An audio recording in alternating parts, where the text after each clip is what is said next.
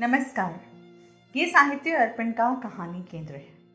मैं हूँ दिव्या मल्होत्रा और आज आप मेरे साथ सुनने वाले हैं आर के नारायण की लिखी कहानी सर्पकांड संगीत का कार्यक्रम समाप्त होने पर हम हॉल से बाहर निकल रहे थे। कार्यक्रम बहुत अच्छा था। हम तब तक उसे अच्छा ही सोचते रहे जब तक महाबातुनी हमें दिखाई नहीं दे गया। उसका चेहरा देखकर यह लग रहा था कि किसी हत्या घर से बाहर निकल रहा है।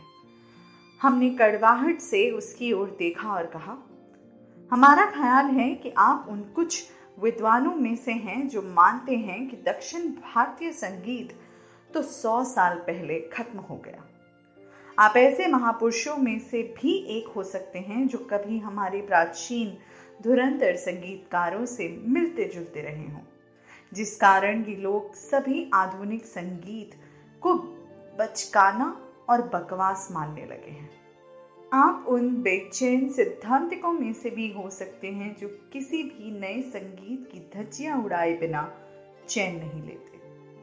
मैं ऐसा कुछ भी नहीं हूँ। महाबातुनी ने तुरंत उत्तर दिया। मैं एक ऐसा मामूली आदमी भर हूँ जो यह जानता है कि वह क्या बात कर रहा है। संगीत के बारे में मुझे यह देखकर बड़ा अफसोस होता है कि संगीत का स्तर इतना गिर गया है। हमें उसकी टिप्पणी का विरोध उसे चुप रहकर दरगुजर करके करना चाहा और उसकी तरफ़ से मुँह फेर कर आपस में बात करने लगे। लेकिन सारे रास्ते चुप नहीं रहा, बोलता ही रहा। इसलिए हार कर हमें उसकी यह कहानी सुननी ही पड़ी। आज मुझे इस तरह किसानों को फर्टिलाइज़र बेचते देखकर आपको यह लग सकता है कि इस काम के अलावा मुझे और कुछ नहीं आता। लेकिन मैं आपको बताऊँ कि एक दिन मैं खुद संगीतज्ञ बनना चाहता था और मैं बनने के करीब तक पहुँच भी गया था। सालों पहले की बात है, तब मैं कुंभुम में रहता था, जो मालगुड़ी से 80 मील दूर छोटा सा गाँव है। वहाँ एक बड़े संगीतकार रहते थे। वे जब बांसुरी बजाते, तब कहते हैं खेतों से पशु वहाँ आ जाते थे। वे इस सदी के शायद सबसे बड़े संगीतकार थे, जिन्हें गाँव से बाहर कोई नहीं जानता था, क्योंकि उन्हें गुमनामी में ही संतोष था, और गाँव के मंदिर में गाना गाकर वे प्रसन्न रहते थे। और उनकी रोज़ी रोटी पुरखों से मिली थोड़ी सी ज़मीन से ही चल जाती थी। मैं उनके कपड़े धोता, घर में झाड़ लगाता, हिसाब किताब लिखता, दौड़ भाग के काम करता और जब उनका मन होता, वे मुझे गाना सिखाते। उनका व्यक्तित्व और ज्ञान बहुत प्रभावी था और यदि वे घंटे भर भी मुझे कुछ सिखाते तो वह साल भर की शिक्षा के बराबर होता। उनके इर्द गिर्द का वातावरण ही शिक्षाप्रद था। मेरे ऊपर तीन साल तक काम करने के बाद उन्हें लगा कि मेरा संगीत ठीक होने लगा है। वे बोले, और एक साल में तुम इस लायक हो जाओगे कि शहर जाकर सभा में अपना गायन प्रस्तुत कर दो। यानी अगर तुम ये सब करना चाहो तो। और मैं सचमुच ये करना चाहता था। मुझे गुमनामी की ज़िंदगी पसंद नहीं थी। मुझे पैसे और प्रतिष्ठा दोनों चाहिए था। मैं चाहता था कि मद्रास जाऊँ।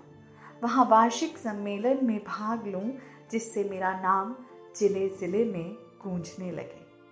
मैं अपनी बांसुरी को कुछ इस तरह देखता था, जैसे वह जादू की छड़ी हो, जो मेरे लिए सारी दुनिया खोल देगी। मैं सड़क के सिर पर एक छोटे से कमरे में रहता था। रात को देर तक अभ्यास करता था। मेरी आदत बन गई थी। एक रात जब मैं भैरवी राग बजा रहा था, दरवाजे पर एक दस्तक हुई। एक बाधा देखकर मुझे गुस्सा आ गया। कौन है? मैंने पूछा। साधु, मुझे कुछ भोजन चाहिए। इतनी रात गए? जाओ, इस वक्त आकर मुझे तंग मत करो। लेकिन भूख को वक्त का ज्ञान नहीं होता। तुम जाओ, मेरे पास कुछ नहीं है। मैं खुद अपने गुरु की कृपा पर रहता हूँ। अच्छा पैसा ना सही तो साधु को दया का एक शब्द नहीं दे सकते। मैं काशी रामेश्वर होकर आया हूँ। चुप रहो। मैं चिल्लाया। दरवाजे को घूर कर देखा और फिर संगीत में लग गया। पंद्रह मिनट बाद दरवाज़ा फिर खड़का। अब मैंने अपना आपा खो दिया और कहा, तुम्हें समझ नहीं आई? मुझे क्यों परेशान कर रहे हो? तुम्हारा संगीत ईश्वरीय है। मुझे भीतर आ जाने दो। खाना भले ही ना देना अपना संगीत तो सुन लेने दो। अभ्यास करते समय मुझे किसी का सामने होना अच्छा नहीं लगता और यह बात मुझे खल गई। मैंने कहा, तुम इस तरह नहीं जाओगे तो मैं धक्के मार कर तुम्हें निकाल दूँगा। कड़वे शब्द मत बोलो। तुम्हें मुझे भगाने की ज़रूरत नहीं है। मैं जा रहा हूँ। लेकिन याद रखना, गाने का यह तुम्हारा आखिरी दिन होगा। कल तुम अपनी बांसुरी बाज़ार में कोड़ियों के भाव बेच आना। मैं लौटते हुए उसके पैरों की खड़ाओं की खट खट खट खट सुनता रहा। मुझे कुछ चैन मिला और करीब दस मिनट तक मैं गाता रहा। लेकिन उसके आखिरी शब्दों से परेशान हो उठा। क्या अर्थ था उसके इन शब्दों का? मैं उठा। लालटेन दीवार पर लगी कील से उतारी और बाहर आ गया। आखिरी सीढ़ी पर खड़ा होकर लालटेन ऊपर नीचे करके मैंने घर के चारों तरफ़ देखा, फिर भीतर आ गया। सोचने लगा, शायद साधु फिर वापस आए। इसलिए दरवाज़ा पूरा बंद नहीं किया। लालटेन दीवार पर लटका दी और फिर बैठ गया। दीवार पर लगे देवी देवताओं के चरित्र से प्रार्थना की कि साधु के उन शब्दों से मेरी रक्षा करना। और फिर मैं धुन निकालने में लग गया। मेरी छोटी सी बांसुरी से एक के बाद दूसरे गाने के स्वर निकलकर वातावरण को भरते रहे। अब मेरी बांसुरी साधारण बांसुरी नहीं थी। मेरी धुनें दीवार पर लगे देवी देवता भी सुन रहे थे। दीवार पर टंगी लालटेन नक्षत्र की तरह चमक रही थी। अब मैं पुनः वर्ली का सर्पगान बजाने लगा। शिव के मस्तक पर स्थित नाग अपनी पूर्ण गरिमा में मेरे सामने दिखाई दे रहा था। उसका देवत्व मेरे समक्ष व्यक्त हो रहा था। पार्वती की कलाई पर एक नाग लिपटा हुआ था, जिससे सुब्रह्मण्य खेल रहे थे। विष्णु भी नाग पर विराजमान थे। नागों के ये सब चित्रण मन में अद्भुत आदर और भक्ति का भाव उत्पन्न कर रहे थे। तभी मैंने देखा, द्वार के सामने एक विशाल वास्तविक काला नाग खड़ा अपना फन फैलाए झूम रहा है। बहुत मस्त होकर झूम रहा था वह नाग। मैंने बांसुरी बजाना बंद कर दिया और यह जानने के लिए आँखें मली कि यह सच्चाई है। भ्रम तो नहीं। मैं भी जाग रहा हूँ या नहीं? लेकिन जैसे ही गाना रुका नाक पलटा और मेरी दिशा में देखा। फिर आगे बढ़ा। इतना बड़ा और लंबा नाग मैंने जीवन में कभी नहीं देखा था। सुरक्षा की भावना ने आवाज़ दी, बजाते रहो, रुको मत। मैंने तुरंत बांसुरी मुँह से लगा ली और फिर गाने लगा। नाग जो मुझसे तीन गज दूर था, फिर जागा, शरीर का चौथाई भाग ऊपर उठाया, अपनी गोल आँखें मुझ पर गड़ा दी और फिर सिर हिलाए संगीत सुनने लगा। अब यह इतना शांत था कि लग रहा था पत्थर की प्रतिमा हो। मैं भी उसके नेत्रों में एक टक देखता बांसुरी बजाता रहा और उसकी गरिमा तथा चमक देखकर यह सोचता रहा कि इतने महिमामय प्राणी को देवता अपने बालों में क्यों नहीं धारण करना चाहेंगे। तीन बार यही धुन बजाकर मैंने एक नई धुन आरंभ की। नाग ने तुरंत अपना सिर घुमाया और मेरी ओर देखा। जैसे कह रहा हो अब ये क्या शुरू कर दिया? फिर एक डरावनी सांस छोड़ी और धीरे से हिला। मैं सरपराग फिर बजाने लगा और नाग फिर अपनी शांत मुद्रा में स्थित हो गया।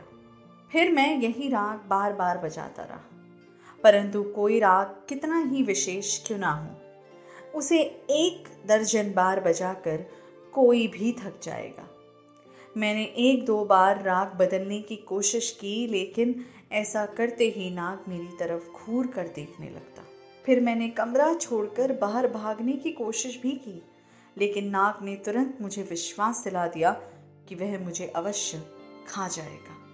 इसलिए रात भर मैं यही धुन बजाता रहा। मेरे विशिष्ट मेहमान उठने का नाम ही नहीं ले रहे थे। मैं थक कर चूर हो गया था। सिर चकराने लगा था, लगातार फेंकने से गालों में दर्द होने लगा था। सीने से इतनी हवा निकल चुकी थी कि वह बिल्कुल खाली हो गया था। लग रहा था कि कुछ ही क्षणों में मैं ज़मीन पर मरकर गिर पड़ूँगा। अब मुझे यह चिंता नहीं रह गई थी कि नाक मुझे काट लेगा और मुँह की थैली में भरा सारा विष मेरे भीतर उगल देगा। मैंने बांसुरी फेंक दी, खड़ा हुआ और नाग के सामने सिर झुकाकर कहने लगा, नागराज, तुम अवश्य देवता हो। चाहो तो मुझे नष्ट कर दो, लेकिन अब मैं और काट नहीं सकूँगा। और मैं गिर पड़ा। जब आँखें खोली, नागदेव जा चुके थे। सुबह की रोशनी कमरे में फैल गई थी और लालटेन बुझने को आ रही थी। बांसुरी द्वार के पास पड़ी थी। दूसरे दिन मैंने अपने गुरु को यह घटना सुनाई और वे बोले, अरे, तुम ये नहीं जानते कि मुन्नक वरली रात को नहीं बजाना चाहिए? इसके अलावा अब तुम भरोसा नहीं कर सकते कि तुम जो भी बजाओगे नाग नहीं आएगा। और वह आ गया तो वह जो सुनना चाहता है, तुम्हें वही बजाना होगा। और अगर ऐसा नहीं करोगे तो वह तुम्हें काट लेगा। नहीं नहीं अब मैं कभी कुछ नहीं बजाऊँगा। मैंने चिल्लाकर कहा, पिछली रात की याद से मैं काँप रहा था। यह राग भी मैंने मानो ज़िंदगी भर के लिए बचा लिया था। यह बात है तो बांसुरी फेंक दो और गाना खत्म कर दो। नागों के साथ तुम कुछ नहीं गा बजा सकते। यह देवताओं के खिलौने हैं। बांसुरी फेंक दो, यह तुम्हारे किसी काम की नहीं है। यह सुनकर मैं रोने लगा। गुरुजी ने मुझ पर दया की और कहा, अगर तुम उस साधु को कहीं ढूंढ निकालो और उससे क्षमा मांग लो तो भी यह संकट दूर हो जाएगा। मैंने बांसुरी फेंक दी। तब से मैं उस साधु की तलाश कर रहा हूँ कि कहीं मिल जाए तो क्षमा मांग लो। आज भी अगर वह मिल जाए तो मैं उसके पैरों में गिर पड़ूँगा और बांसुरी फिर उठा लूँगा। आप सुन रहे थे आर के नारायण की लिखी कहानी सर्पकान मैं दिव्या मल्होत्रा, साहित्य अर्पण के कहानी केंद्र से आपसे विदा लेती हूँ। धन्यवाद।